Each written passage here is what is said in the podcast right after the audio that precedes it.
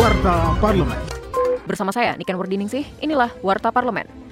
Dalam pertemuan dengan Duta Besar Palestina untuk Indonesia, Zuhair Al-Sun, baru-baru ini, Wakil Ketua DPR RI, Abdul Muhaimin Iskandar, memastikan Indonesia berada di belakang Palestina. Ia mengatakan, perang merupakan tindakan yang harus segera dihentikan, apalagi melibatkan masyarakat sipil.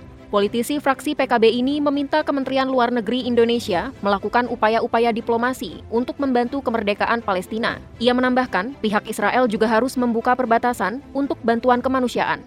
Warta Parlemen saat rapat panja transisi energi ke listrik baru-baru ini, anggota Komisi 6 DPR RI, Sondang Tiar Deborah Tampu Bolon, meminta PLN memberikan perhatian khusus pada aspek distributif pembangkit listrik berbasis energi baru dan terbarukan di seluruh Indonesia.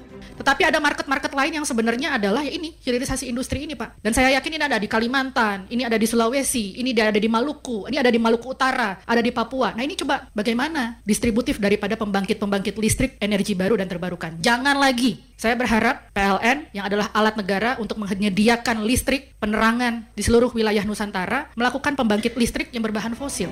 Informasi selengkapnya kunjungi laman dpr.go.id.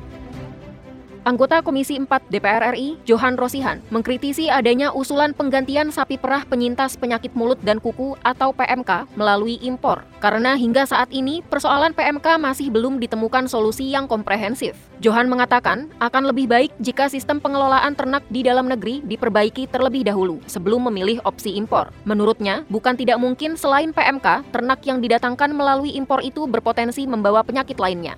Televisi.